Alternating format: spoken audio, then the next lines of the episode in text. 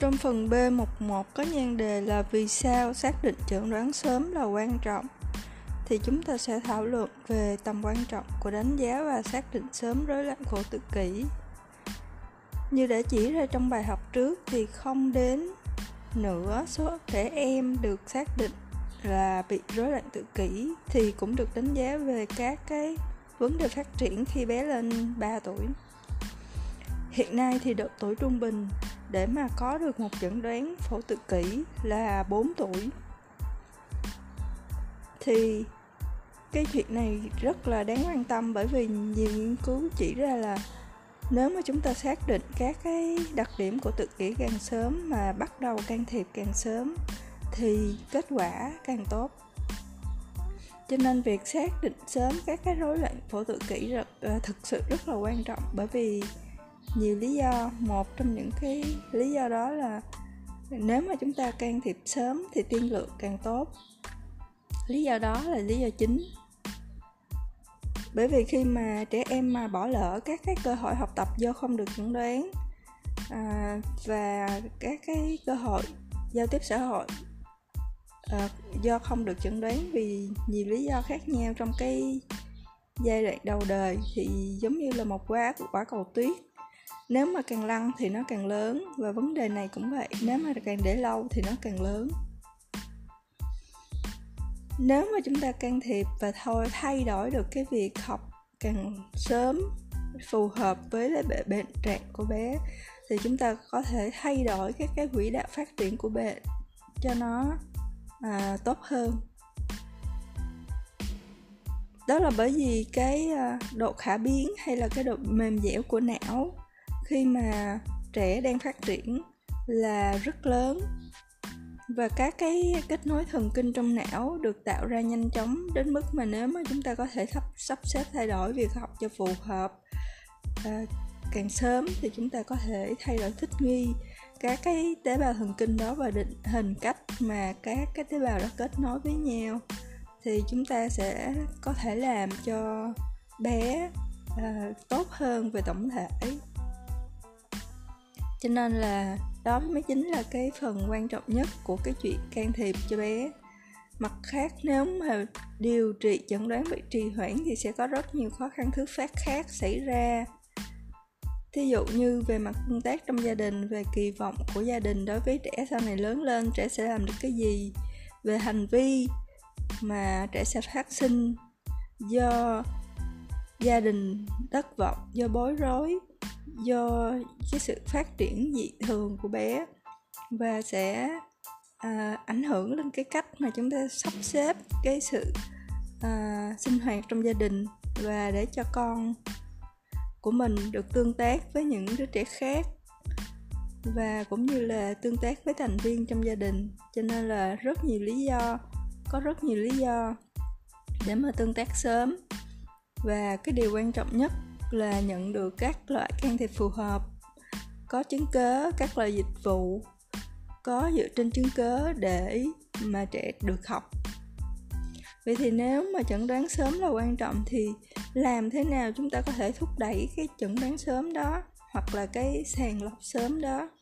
Thì một cách rõ ràng là chúng ta hãy thử thử sàng lọc, thử chẩn đoán thử đưa bé tới bác sĩ khi mà có nghi ngờ và phải đảm bảo là bé đang được sàng lọc có hệ thống ở à, cấp cơ sở. Và cái chuyện sàng lọc này không chỉ là để dành cho những trẻ có nhiều triệu chứng mà phải là sàng lọc tất cả những trẻ không có triệu chứng luôn. Nhưng mà chúng ta bắt đầu á, là nhờ bác sĩ nhi khoa và nhân viên y tế và các cái cô nuôi dạy trẻ. Bởi vì khi mà hành nghề họ tiếp xúc với gia đình tiếp xúc với trẻ và nói chung là bất kỳ ai tiếp xúc thường xuyên với trẻ em để mà giúp được cái việc tầm soát một cách có hệ thống. Không chỉ là đối với bệnh tự kỷ mà còn đối với tất cả các cái dạng chậm chậm phát triển giai đoạn đầu đời khác. Đó chính là cái ý nghĩa của cái việc tầm soát mang tính hệ thống mang tính à, toàn quốc cấp độ quốc gia như vậy thì, các cái nhân viên y tế và cô dạy trẻ, các bác sĩ không chỉ lắng nghe các cái lo lắng của phụ huynh, rồi sau đó bảo họ chờ xem, mang con về nhà chờ, coi biểu hiện gì mới không. Mà chúng ta phải thực sự phản ứng nhanh, phản ứng chân thành, cẩn thận với tất cả những cái lo lắng của phụ huynh càng sớm càng tốt. Như vậy thì chúng ta nhớ rằng có một số trẻ có thể là sẽ có cái kết quả sàng lọc tự kỷ không điển hình, tức là dương tính, giả. Tức là không khớp với các cái tiêu chí sàng lọc và do đó là trẻ này, các trẻ này không được chẩn đoán là tự kỷ và có thể là các bé này có một số khó khăn về ngôn ngữ. Cũng có thể là bé gặp một số vấn đề về phát triển khác nhưng mà không phải là tự kỷ. Mà những cái chuyện đó có thể là dương tính giả đối với tự kỷ, nhưng nếu mà chúng ta xác định những bé có vấn đề phát triển khác thì chúng ta không coi đó là dương tính giả. Như vậy thực sự, điều quan trọng là chúng ta phải xác định tất cả các dạng chậm phát triển khi mà sàng lọc, bởi vì khi mà chúng ta xác định chậm phát triển này càng sớm thì chúng ta càng cố gắng, can thiệp sớm thì kết quả thu được sẽ càng tốt vì vậy vì vậy cho nên là là ngay khi kết quả cho ra sàng lọc là dương tính giả cho tự kỷ. Nhưng mà thí dụ chúng ta xác định được à, bé có vấn đề về âm ngữ về chậm phát triển ngôn ngữ thì cái chuyện đó vẫn thực sự rất là quan trọng. Đây là phần 1 một một phần B Tôi tên là Trần Thị Minh, người biên soạn chương trình này.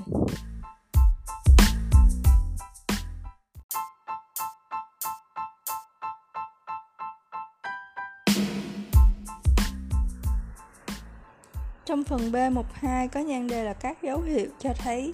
rối loạn phổ tự kỷ ở trẻ sơ sinh và trẻ biết đi thì chúng ta sẽ xác định các cái đặc điểm phát triển của trẻ sơ sinh và trẻ mới biết đi mà bị tự kỷ và xác định các cái dấu hiệu báo động trước cho bé. À, chúng ta cũng so sánh đối chiếu các cái hành vi của bé đang phát triển bình thường điển hình với cái hành vi của bé tự kỷ. Trong một cái đoạn video ngắn mà tôi đã gửi lên nhóm tự kỷ ngôn ngữ việt thì nghiên cứu đã chỉ ra rằng một người sẽ có sự gia tăng đáng kể về nguy cơ bị tự kỷ nếu mà người đó có chị, anh, chị em ruột có dấu hiệu tự kỷ. Như vậy nghiên cứu nghiên cứu các cái cái cái cái anh chị em của trẻ tự kỷ đã cho chúng ta một cái lượng thông tin đáng kể về các cái dấu hiệu và các cái à, dấu chỉ ban đầu về tự kỷ, một số cái dấu hiệu báo động được chỉ ra trong cái quá trình phát triển của trẻ sơ sinh thì bao gồm không cười tươi hoặc không có biểu hiện vui vẻ, không có cái biểu hiện ấm áp khác khi mà trẻ được 6 tháng tuổi hoặc lớn hơn. Lúc 9 tháng tuổi thì bé không chia sẻ được giọng nói qua lại, nói, qua nói lại các giọng nói với người khác hoặc là không chia sẻ nụ cười hoặc là các nét mặt. 12 tháng tuổi thì bé không nói bập bẹ, sử dụng các cái cử chỉ qua lại, không sử dụng được. Chẳng hạn như chỉ trỏ với tay hoặc vẫy tay. Kế tiếp 12 18 tháng tuổi mà không nói được lời nào. Và khi 24 tháng tuổi mà không nói được câu hai từ nào có nghĩa và bất kỳ trường hợp mất khả năng nói bập bẹ hoặc là tương tác xã hội nào khác được ghi nhận đều là cái dấu hiệu báo trước cho tự kỷ. Tuy nhiên, trong DSM-5 cũng đã cho chúng ta biết rằng các cái chẩn đoán phân biệt tự kỷ với các cái hội chứng hoặc là các bệnh do di truyền như là hội chứng mong manh do, do nhiễm sắc thể X hội chứng Rett và bệnh câm ba cái loại hội chứng và bệnh này sẽ được giải thích cụ thể trên các bài viết trong các cái à, trang web um, đọc sách vật lý trị liệu wordpress.com như vậy là cũng có một số dấu hiệu báo động đỏ trong cái giai đoạn trẻ mới biết đi. Là trẻ bị thiếu hoặc là chậm nói thường là là cái triệu chứng đầu tiên được nhận biết trong cái giai đoạn phát triển này. Thì bé cũng có thể có hạn chế khi sử dụng cử chỉ khi chỉ vào các đối tượng mà bé muốn nói đến. Thì bé có thể hạn chế khi mà không có biết chơi giả vờ hoặc là chơi đùa không thích hợp với các cái đồ vật, đồ chơi như là xếp, đồ vật, đồ chơi thành các cái hàng dài hoặc là tham gia vào các cái kiểu hành vi lặp đi lặp lại với các cái đồ chơi và đồ vật. Bé có thể là có rất là ít cái mối quan tâm tới những bé khác, kém chia sẻ niềm vui hoặc kém trao đổi tình cảm qua lại. Và bé có thể và bạn có thể thấy bé có các cái hành vi tránh né cảm giác, chẳng hạn như từ chối đi giày, dép hoặc là mặc quần áo hoặc tránh một số, tránh ăn một số loại thực phẩm nào đó. Và trong khi mà cái tuổi này có những cái cơn giận dữ, có những cái cơn nổi tam bành rất là phổ biến, trong những cái năm mà bé mới biết đi thì cái trẻ tự kỷ sẽ có những cái cơn giận dữ cực độ hơn nữa, mà chúng ta sẽ không thể nào kể cả ba mẹ không thể nào xoa dịu được không thể nào dỗ dành được. Để cho bé bớt. Thì trong cái đoạn video tôi đã gửi á, thì cái bé thứ hai nếu như mà quan chúng ta quan sát kỹ thì sẽ thấy cái cách tương tác của bé với đồ vật và con người rất là khác với lại bé thứ nhất. Và bé này chính là bé này sau cái đoạn video này được quay không bao lâu thì cũng đã được chẩn đoán là bị tự kỷ đây là kết thúc mục 2 phần B tôi tên là Trần Thị Minh người biên soạn chương trình này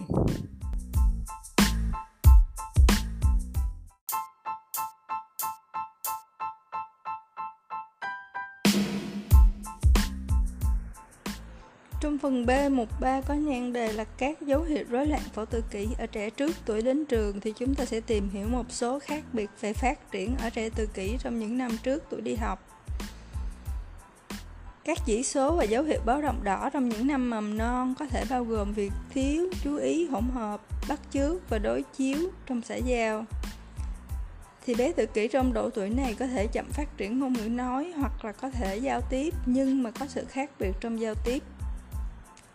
trong những năm học mẫu giáo thì cha mẹ thường tìm kiếm à, hỗ trợ y tế thì khi mà, mà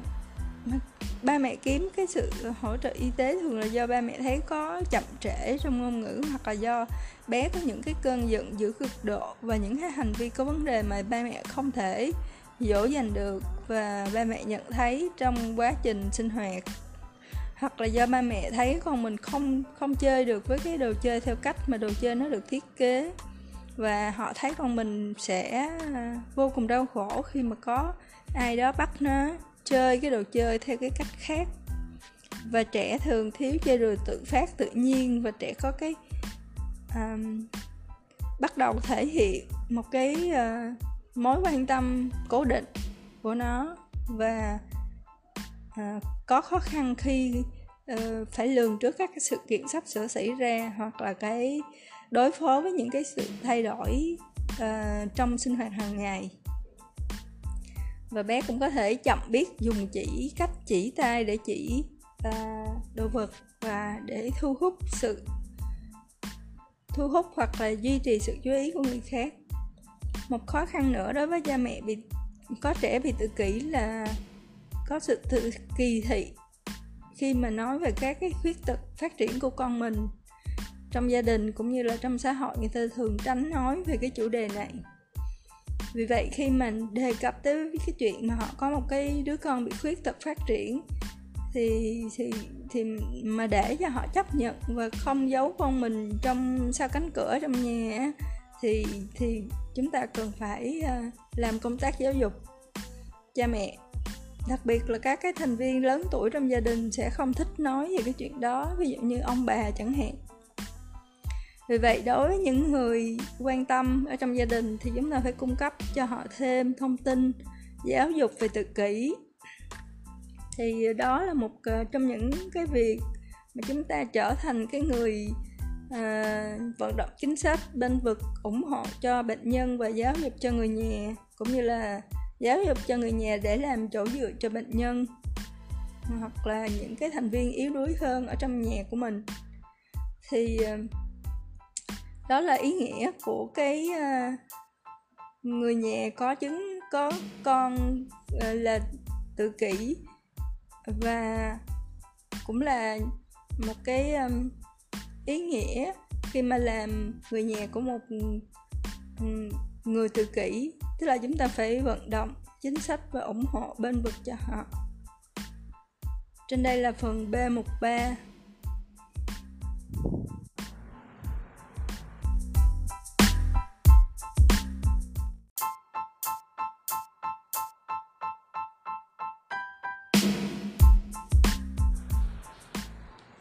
phần B14 này, chúng ta sẽ thảo luận về chẩn đoán về những cái thách thức của bệnh nhân trong tuổi đến trường, tức là bệnh nhân vừa là học sinh mẫu giáo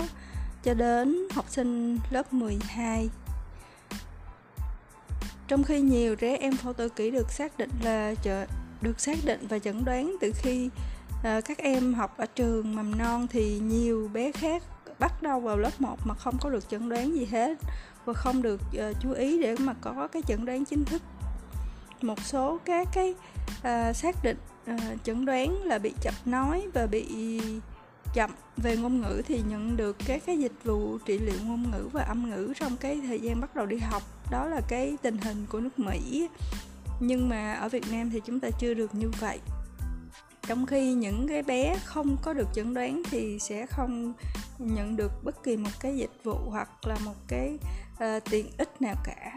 và một số cái thách thức mà trẻ em trong độ tuổi đi đi học mà trong mà bị tự kỷ phải đối mặt bao gồm là à, những cái khiếm khuyết xã giao những cái khiếm khuyết xã hội ảnh hưởng tới cái sự tham gia của bé vào các cái hoạt động học tập. Và cái mối quan tâm ít ỏi của em của các em có thể tiêu tốn nhiều thời gian và thu hút toàn bộ cái sự chú ý uh, của các em vào đó và dẫn đến là cái sự cô lập xã hội thêm nữa và cái thành tích học tập đi xuống hơn nữa. Như vậy là những cái thách thức về hành vi có thể trở thành những cái thách thức lớn hơn khi mà các em này phản đối cái chuyện à, chuyển hoạt động học tập này sang cái hoạt động học tập khác hoặc là được yêu cầu thực hiện các cái nhiệm vụ học tập có thể đòi hỏi nhiều cái uh, giải thích hơn nhiều cái diễn đạt hơn bằng văn bản bằng chữ viết hoặc là bằng văn viết. Và à, các khi mà các em à, bị bắt buộc phải thể hiện cái sự hiểu biết xã hội thì các em gặp khó khăn lớn. Thì một bé trong phẫu tự kỷ ở tuổi đi học có thể thể hiện các cái khiếm khuyết à, khi mà đồng cảm với trẻ khác và có thể sử dụng cái ngôn ngữ hoặc là từ vựng cao hơn đáng kể so với độ tuổi của em nhưng vẫn là bị tự kỷ. Thì thông thường một bé trong độ tuổi đi học được chuyển bệnh để đánh giá giáo dục uh, đặc biệt á, thì cái chuyện chuyển bệnh ban đầu có thể là do ai đó nghi ngờ là bé có tự kỷ qua các cái triệu chứng thiếu chú ý chẳng hạn hoặc là các cái khuyết tật học tập thì các chuyên gia trường học nên xem xét kỹ cái giao tiếp xã hội cũng giống như là các cái triệu chứng, các dấu hiệu, các chỉ báo về các kiểu hành vi hoặc là các mẫu hành vi ít ỏi lặp đi lặp lại của tự kỷ. Rất là điển hình trong độ tuổi đi học. Khi mà được, khi bé mà được chuyển bệnh đến, bởi vì những cái dấu hiệu này có thể cho thấy là có sự có mặt của rối loạn phẫu tự kỷ. Thì mặc dù là hầu hết bệnh nhân trong phẫu tự kỷ đều được đều được chẩn đoán và nhận được cái sự hỗ trợ nếu cần của cái trường trung học và và trường trung học phổ thông ở Mỹ. Nhưng mà những cái thách thức mà liên quan tới cái trường trung học cơ sở và cái trường trung học phổ thông là khác nhau và có thể trở thành cái mối quan tâm hàng đầu ở cái lứa tuổi đi học này. Thì những cái thách thức xã hội và những cái sự cái sự phức tạp của các cái mối quan hệ xã hội sẽ trở nên rất là trầm trọng. Thí dụ như là bị bắt nạt bị trở thành nạn nhân trong những cái vụ bắt nạt và và và cái tỷ lệ bị bắt nạt này được báo cáo rất là lớn ở uh, những trẻ tự kỷ đang học um, những cái cấp học trung học cơ sở và trung học phổ thông lớn hơn nhiều so với trẻ khác thì đây cũng là cái độ tuổi mà chúng ta sẽ thấy sẽ có những xuất hiện những cái vấn đề về sức khỏe tâm thần cũng như là là lo lắng trầm cảm à, sẽ càng ngày tăng lên ở cái lứa tuổi này. Thì những em học sinh bị tự kỷ mà có thể bắt kịp với nhu cầu học tập ở trường tiểu học thì sẽ có thể gặp khó khăn khi mà lên cấp trung học cơ sở và trung học phổ thông bé sẽ khó khăn khi bắt kịp được với cái sự khắc nghiệt của học tập mà ở cái giai đoạn này và có thể sẽ phát triển các kỹ năng xã hội thích nghi hoặc là những cái kỹ năng sống độc lập. Và đồng thời với cái chuyện đó, bé phải đồng thời cố gắng duy trì cái điểm số để đủ đậu. Và trong các cái cuộc phỏng vấn với một bệnh nhân tự kỷ thì thì à, anh này tên là Steve Ruder anh này đã đã nói đã thảo luận về các cái tầm quan trọng của cái việc nhận thức và tự bộc lộ bản thân của mình là bị tự kỷ uh, cho những cái người có liên quan bạn bè giáo viên và cái nhà quản lý giáo dục ở trong trường. Thì chúng ta sẽ thấy à, bệnh nhân này có thể cung cấp chi tiết cái cái hỗ trợ mà mà mà mà, mà cái bệnh nhân này cần và chia sẻ về cái tình trạng khuyết tật và cái nhu cầu của mình để cho người khác giúp đỡ. Thì một trong những cái điều quan trọng mà mọi người bị tự kỷ à, phải học cách chia sẻ như vậy đó là phải quyết định được cái cách mà mình muốn nói về cái khuyết tật của mình và những cái hỗ trợ mà mình cần. Và khi nào thì muốn, khi nào mà cần những cái hỗ trợ đó, những cái trợ giúp đó. Và điều quan trọng là phải để cho người tự kỷ thực hành được ờ, cái việc chia sẻ đó khi mà họ còn nhỏ. Bởi vì khi mà vào đại học rồi, mà vào đi làm rồi thì thì sẽ có ít sự hỗ trợ hơn, ít có cái cơ hội hơn và có thể sẽ không bao giờ có những cái cách chia sẻ như thế này. Không có à, người hướng dẫn cách chia sẻ như thế này. Cho nên là học biết cách tiết lộ tình trạng khuyết tật của mình khi còn nhỏ và biết cách nói về những cái loại trợ giúp mà mình cần là cái điều hết sức là hữu ích cho cả người khuyết tật lẫn người muốn giúp đỡ người khuyết tật. Do đó là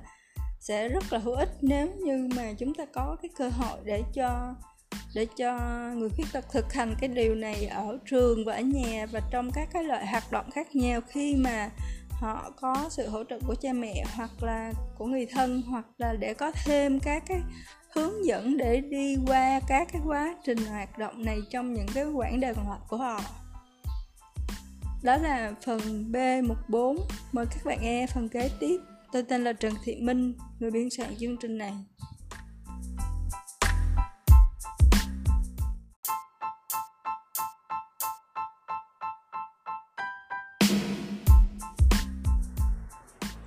Trong phần B15 này, chúng ta sẽ thảo luận về quá trình chuyển đổi sang tuổi trưởng thành của người trong một phổ tự kỷ bằng cách xem xét một số các cái số liệu về kết quả thu được của các cá nhân của các bệnh nhân trong cái phổ này sau khi họ đã học xong trung học cơ sở và chuyển sang giáo dục uh, trung học và rồi đi làm. Rồi chúng ta cũng thảo luận về cái thách thức mà người trưởng thành tự kỷ phải đối mặt trong cái giai đoạn chuyển tiếp này. Vậy thì cái điều gì sẽ xảy ra khi mà một người bị rối loạn phổ tự kỷ rời khỏi Ờ, chương trình giáo dục công lập ở tuổi 18 hoặc là khi họ nhận bằng tốt nghiệp ở tuổi 22 khi mà họ tốt nghiệp đại học. Khi mà họ không được hỗ trợ dịch vụ giáo dục đặc biệt nữa thì chuyện gì sẽ xảy ra? Thì trong cái thời điểm này á, thì cái số liệu cho thấy một cái bức tranh không có tốt lắm đó là chỉ có khoảng chừng 20 tới 15 tới 20 phần trăm người lớn à, bị tự kỷ sẽ sống được độc lập và làm việc được độc lập mà không cần người hỗ trợ. Và cái tỷ lệ này không có phụ thuộc vào cái mức độ hoạt động nhận thức của người tự kỷ. Thì nhiều người tự kỷ đã phải trải qua một cái gọi là làm một cái công việc sai, có nghĩa là làm một cái công việc thấp hơn nhiều so với cái trình độ kỹ năng mà họ có thì chúng ta sẽ thấy rằng có khoảng 44% thanh niên trong, có trong cái rối loạn phổ tự kỷ tham gia vào được một số loại hình giáo dục sau trung học, tức là bậc cao đẳng hoặc là đại học. Dù cho đó là phần cao đẳng cộng đồng hay là đại học hoặc trường kỹ thuật dạy nghề, thì cũng chỉ có 44% thì tỷ lệ cao những người mắc tự kỷ theo đại học á, thì sẽ bị thu hút sẽ cuốn hút theo các nhóm môn STEM có nghĩa là viết tắt của chữ STEM đó là viết tắt của các chữ khoa học science công nghệ technology kỹ thuật engineering và toán học math. Thì có các cái nhiều cái khả năng những người tự kỷ sẽ chọn các cái chuyên ngành khoa học này và cả cái chuyên học um, các cái khoa học máy tính hơn cái dân số bình thường nói chung.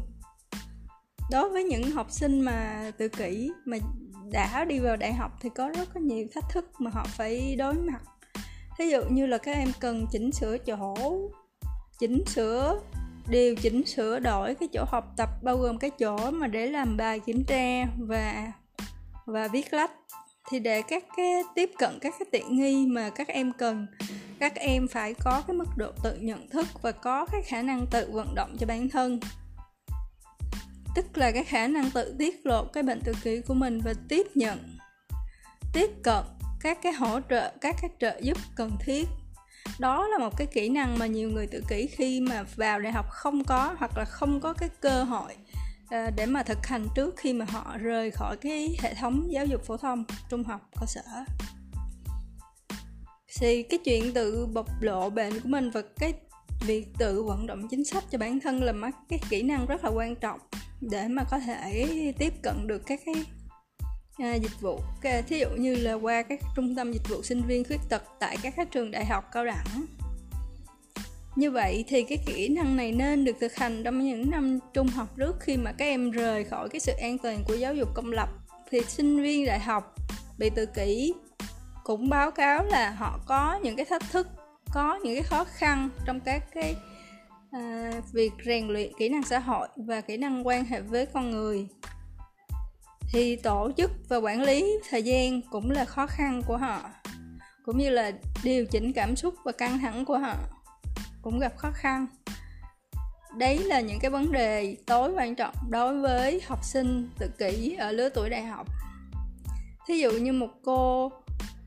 học sinh tốt nghiệp uh, trung học phổ thông tên là Cathy thì cô này mô tả cái cái trải nghiệm thời trung học của mình á là em không có thích uh, nhiều cái ở trường trung học và vào đại học thì có nhiều cái em thích hơn bởi vì có một cái số, một số giáo viên, có một số bạn bè và có cái sự tương tác qua lại của em với những người đó. Và em cũng có một người bạn khá thân để mình nói chuyện. Như vậy thì để mà vượt qua 4 năm trung học 4 năm đại học, thì cái chuyện gì đã hỗ trợ cho các cái em bị tự kỷ này thì thì em trả lời là giáo viên rất là hỗ trợ và em chưa bao giờ phải đi học toàn thời gian tức là chỉ đi học buổi sáng và buổi chiều thì ở nhà làm bài. Tức là sau 2 năm đầu tiên thì em sẽ làm như vậy. Còn hai năm cuối á, thì em phải học toàn thời gian nhưng mà em học có những cái môn tách biệt với lại các cái bạn ừ, còn lại ở trong lớp. Và em cũng cần có một cái người trợ lý trong cái lớp học tiếng Anh bởi vì á, như em nói đó là một cái lớp rất là khó và cái người trợ lý sinh viên nó phải theo em để mà ghi chép lại những cái gì mà giáo viên giảng. Bởi vì sao?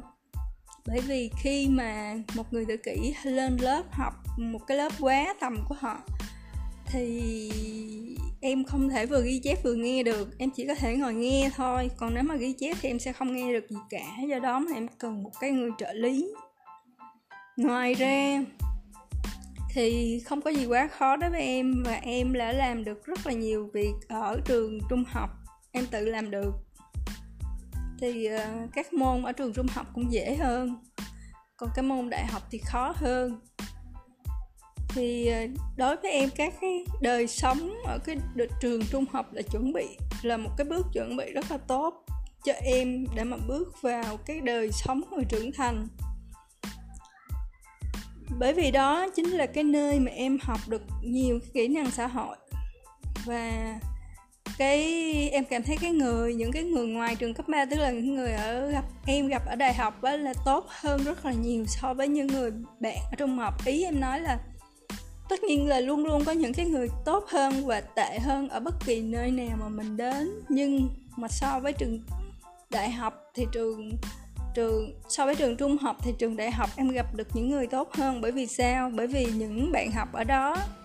hoặc là họ bằng tuổi em hoặc là lớn hơn em. Có những người họ đã trở thành ông bà, có con kết hôn trở thành ông bà rồi. Cho nên là cái việc mà họ đối xử với em và đối xử với người khác thì nó tốt hơn, em cảm thấy tốt hơn. Và cái trường trung học, cái trường đại học đó không phải là một cái trường trung học nối dài do đó là em học được rất là nhiều so với lại trường trung học. Thì ngoài cái bạn bè ở trường đại học thì em cũng có bạn bè ở cái khu vực mà nơi mà mình sống. Nhưng mà đối với em thì cái việc gặp những người bạn của mình hàng ngày là không có cơ hội gặp gỡ những người bạn của mình đang ở nơi mình đang sống hàng ngày. Do đó là em đã um, kết nối với họ qua các cái phương tiện mạng xã hội như là Facebook, Skype vân vân. Đó cũng là một cái nguồn giao tiếp quan trọng đối với người tự kỷ. Và khi mà lên lớp em nói là em sẽ theo dõi được cái bài giảng tốt hơn nếu như mà mọi thứ giáo viên nói đều có trên bảng và nếu mà chỉ nghe không thôi thì em sẽ không có tiếp thu được gì nếu mà không được nhìn thấy những ờ, những thứ trên bảng. Như vậy là bởi vì khi mà mình tự bị tự kỷ á, thì sẽ người tự kỷ sẽ không có cái khả năng chú ý lớn như người bình thường ở độ tuổi của của mình. Do đó là um, sẽ dễ dàng bị mất tập trung. Và khi mà viết trên bảng khi mà giáo viên viết lên bảng khi mà dạy cho người tự kỷ thì sẽ rất là có ích. Và do đó những cái điều cần thiết ở trong bài giảng phải được viết ra. Nếu như mà giáo viên giảng bằng PowerPoint thì xin giáo viên một bản copy in ra để cho phát cho người tự kỷ để phát cho học sinh tự kỷ để cho họ viết viết viết những cái ghi chú viết thẳng lên cái uh, bảng mà đọc cái bản in ra đó mà họ đã được phát. Như vậy thì à, nếu mà giảng bằng PowerPoint thì nên in ra một bản cho những em khó khăn trong khi theo dõi bài giảng đặc biệt là những em bị bị tự kỷ. Khi mà được hỏi là em đã bao giờ tham gia bất kỳ cái lớp học trực tuyến nào chưa thì em trả lời là chưa. Nhưng mà khi hỏi là cái lớp học online có phù hợp với cách học của người tự kỷ không thì em cho rằng chắc chắn là em sẽ khuyên học sinh trong cái phẫu tự kỷ giống như em là học online bởi vì cái lớp học online mình có thể học vào bất kỳ cái thời gian nào mình muốn mà bất kỳ thời gian nào mình có và không bị phân tâm không bị các bạn học cùng lớp à, gây phân tâm bởi vì nhiều khi những bạn học cùng lớp không có hỗ trợ gì ngoài cái chuyện là mất tập trung mà thôi. Đó là một bốn phần b.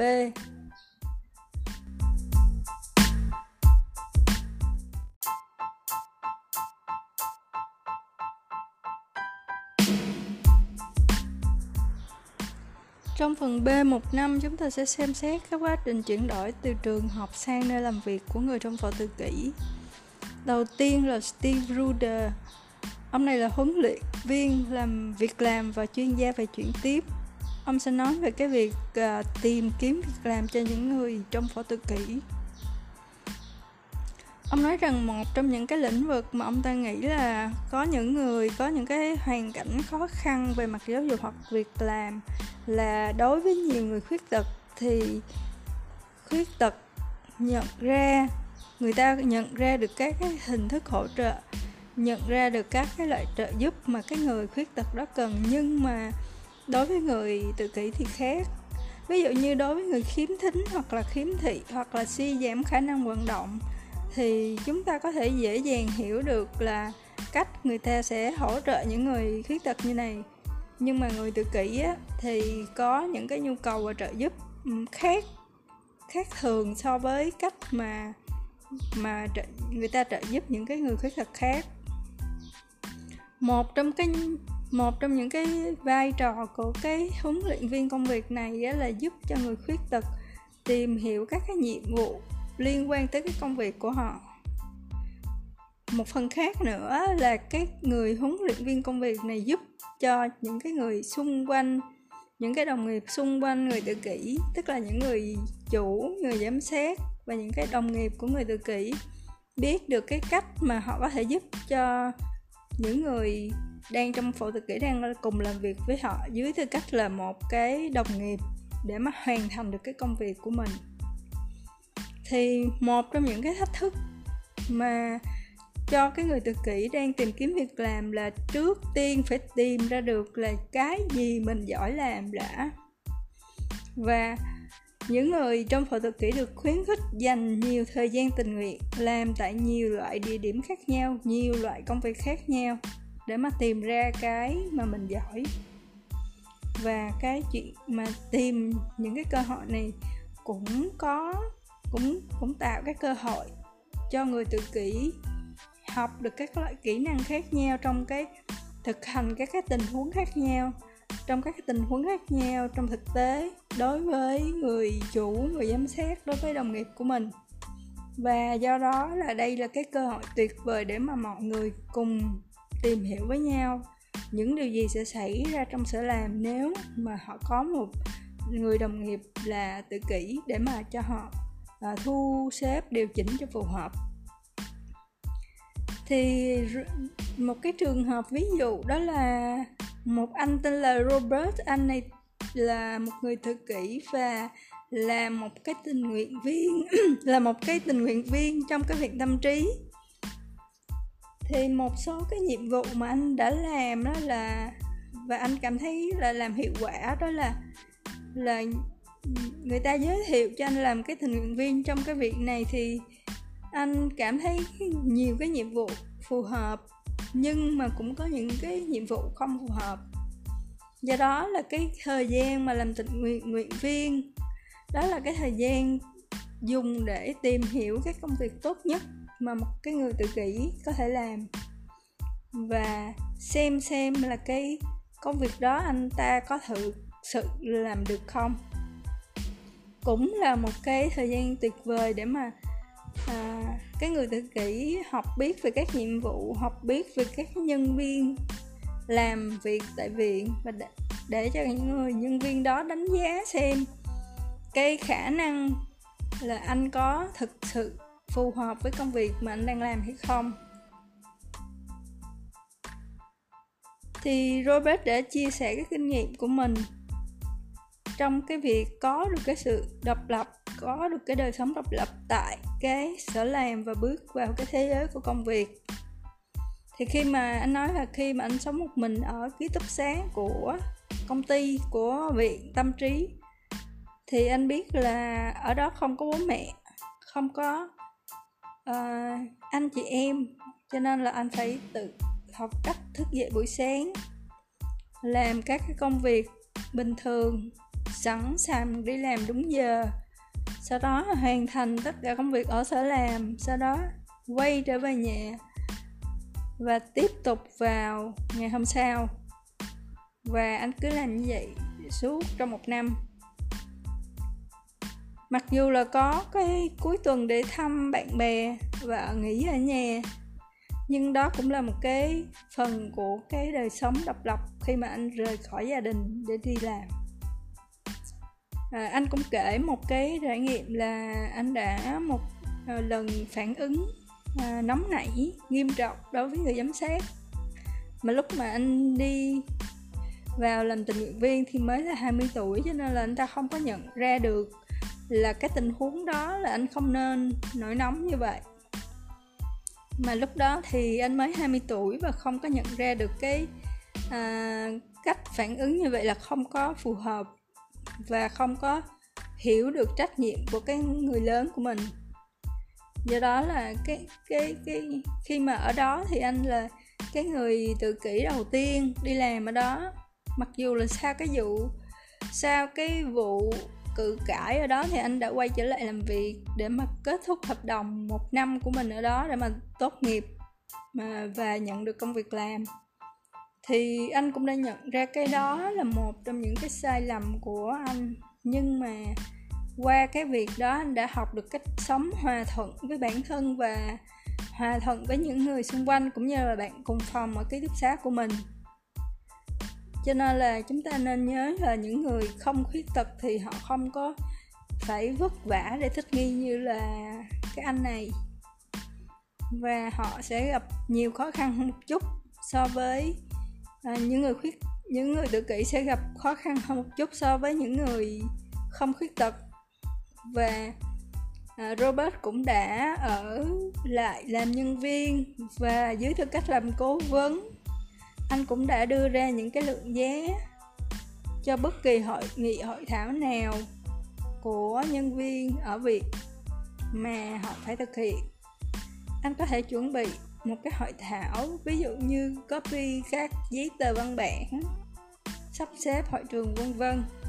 Và anh cũng tham gia, in ấn phát hành cho bản tin của mạng lưới tự thân vận động chính sách của toàn tiểu bang. Anh cũng là chủ tịch ủy ban bản tin của nhóm đó và phát bản tin đầu tiên của nhóm mình và sắp sửa phát triển một mạng lưới tự vận động bản thân. Cho bản thân, thứ hai thì anh cũng thuyết trình tại các các cuộc họp và các các hội nghị khác nhau à, để mà vận động cho người tự kỷ. Và anh vẫn chưa có một cái công việc như mơ ước của mình nhưng mà anh đã thích cái công việc cố vấn cho những cái người cần giúp đỡ như là những công việc anh đang à, hiện nay đang làm. Như vậy đây là một số 5 phần B. Chúng ta sẽ bước sang một số 6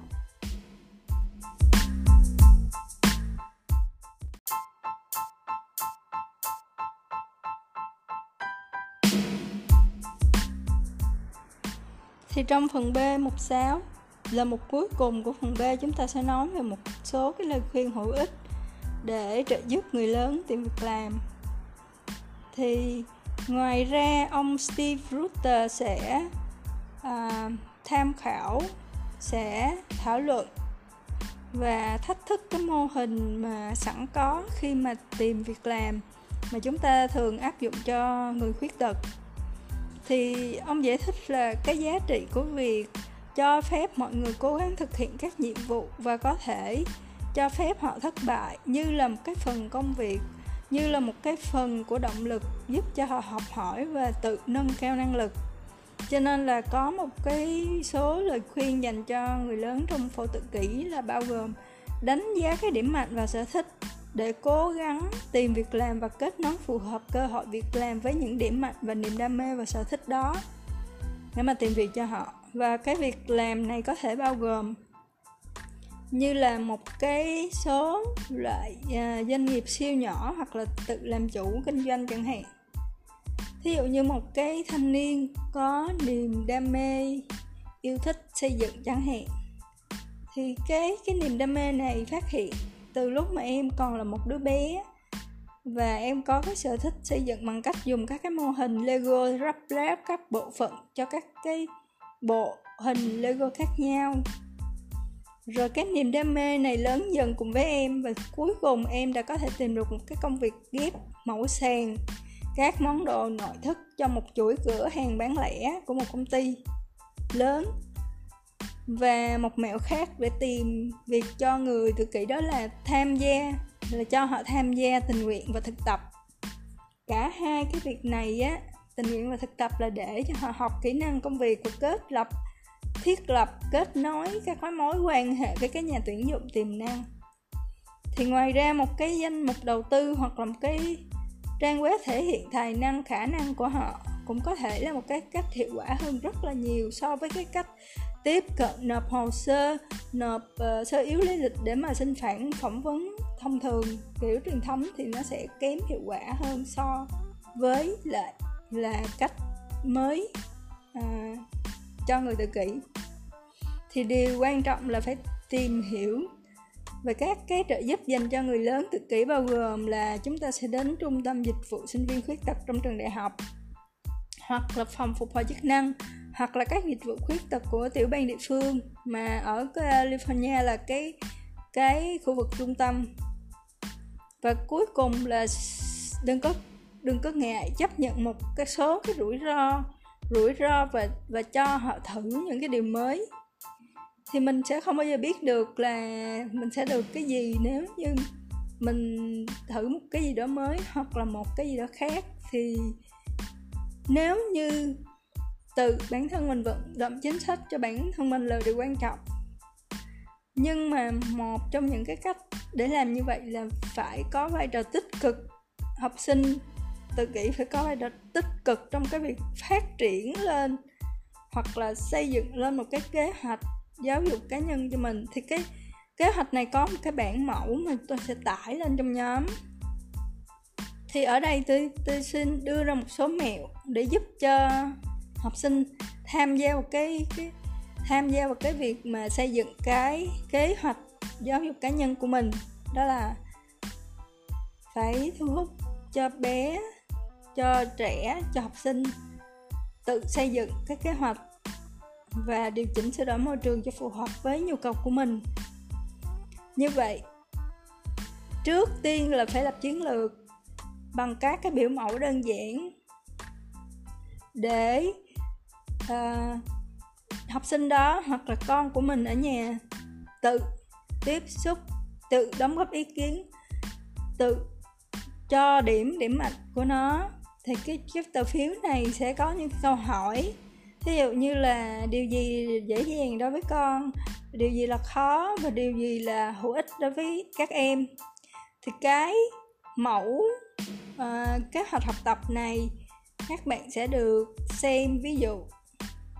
uh, một cái mẫu điển hình của một em học sinh tên là Devon. Và em nói là em giỏi trò chơi điện tử và công nghệ thể thao toán học và khoa học lịch sử thì em cũng có xác định một số khác khó khăn thách thức. Thì điểm yếu của em là không giỏi tổ chức, không giỏi tập trung, khó tập trung. Thời gian mà khó, em khó tập trung nhất là trong ngày là bữa sau bữa trưa. Thì ngay dưới đây, ngay dưới cái mục này thì các bạn sẽ thấy các bạn phân tích, các cái tiết học. Thì Devon chỗ này sẽ phân ra nhỏ hơn, xác định rõ hơn từng lớp, từng môn học là môn nào dễ, môn nào khó, môn nào quan trọng, điều gì hữu ích, vân vân. Thì mình sẽ thấy trong cái lĩnh vực toán học thì Devon nói là cái, hầu hết các bài toán đều dễ hết, nhưng mà rất là khó trình bày trên giấy, bởi vì không đủ chỗ. Do đó là cái việc cho thêm giấy để em trình bày là rất hữu ích cho em. Thì nếu mà có thời gian, em cũng xác định là nếu mà có thời gian làm thêm trong các bài kiểm tra thì sẽ có ích thí dụ như trong môn lịch sử Devon nói là việc việc mà dễ làm là làm việc nhóm lắng nghe trong lớp và tìm hiểu các cái lịch sử bằng các phương tiện nghe nhìn. Nhưng mà khó đó là khó sắp xếp bài tập, khó sắp xếp dự án và các cái giấy tờ có liên quan. Khó thực hiện các bài tập đọc dài và ghi chép lại theo các cái gì mình đã đọc được vậy thì những cái điều mà Devon nói có thể giúp ích cho môn lịch sử đó là ghi chép. Và à, nếu như mà nhận được trước một bản sao của các ghi chú mà giáo viên giảng thì càng tốt. Như vậy rất là dễ dàng nếu như mà có giáo viên sử dụng PowerPoint xin một cái uh, bản copy thì rất là dễ. Thì có một số môn thì bạn sẽ thấy là Devon chỉ ra là mình gặp khó khăn trong viết lách như là khi liên kết các bài tập với nhau nhưng mà một số cái điều dễ hỗ trợ được đó là sử dụng máy tính. Như vậy, quyền truy cập vào máy tính ở trường đại học có thể là một cái điều chỉnh sửa đổi,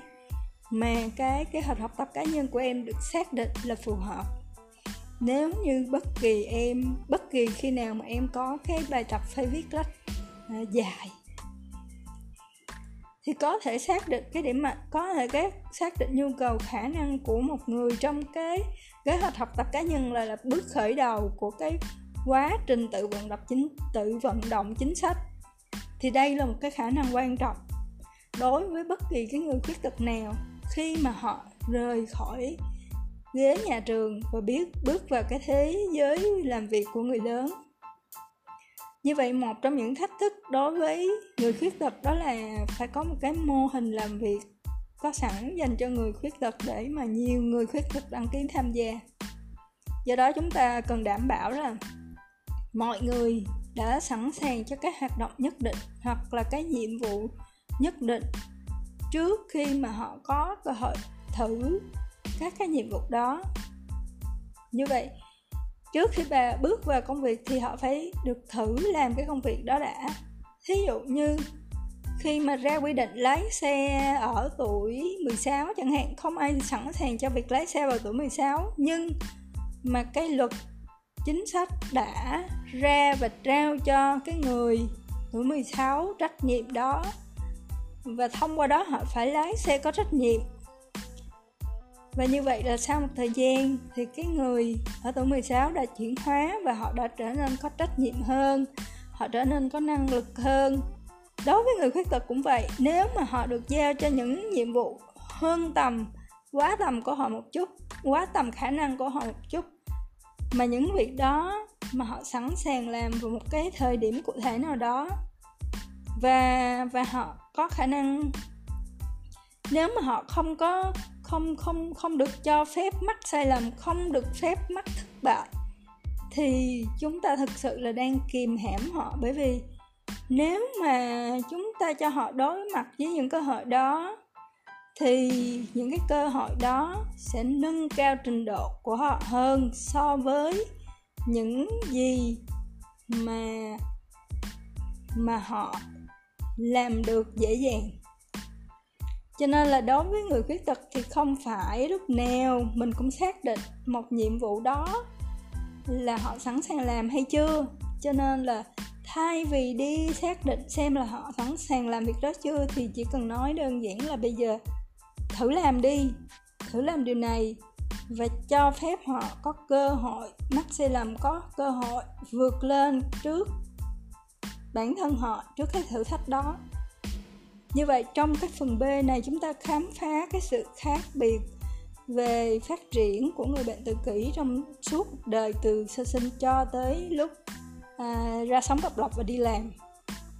Thì trong phần C tiếp theo chúng ta sẽ xem xét các cái dạng điểm mạnh và điểm yếu liên quan tới các cái à, rối loạn phổ tự kỷ và cách tận dụng các cái niềm đam mê các cái sở thích các điểm mạnh của người trong phổ tự kỷ để giúp cho họ phát triển tôi tên là Trần Thị Minh người biên soạn chương trình này.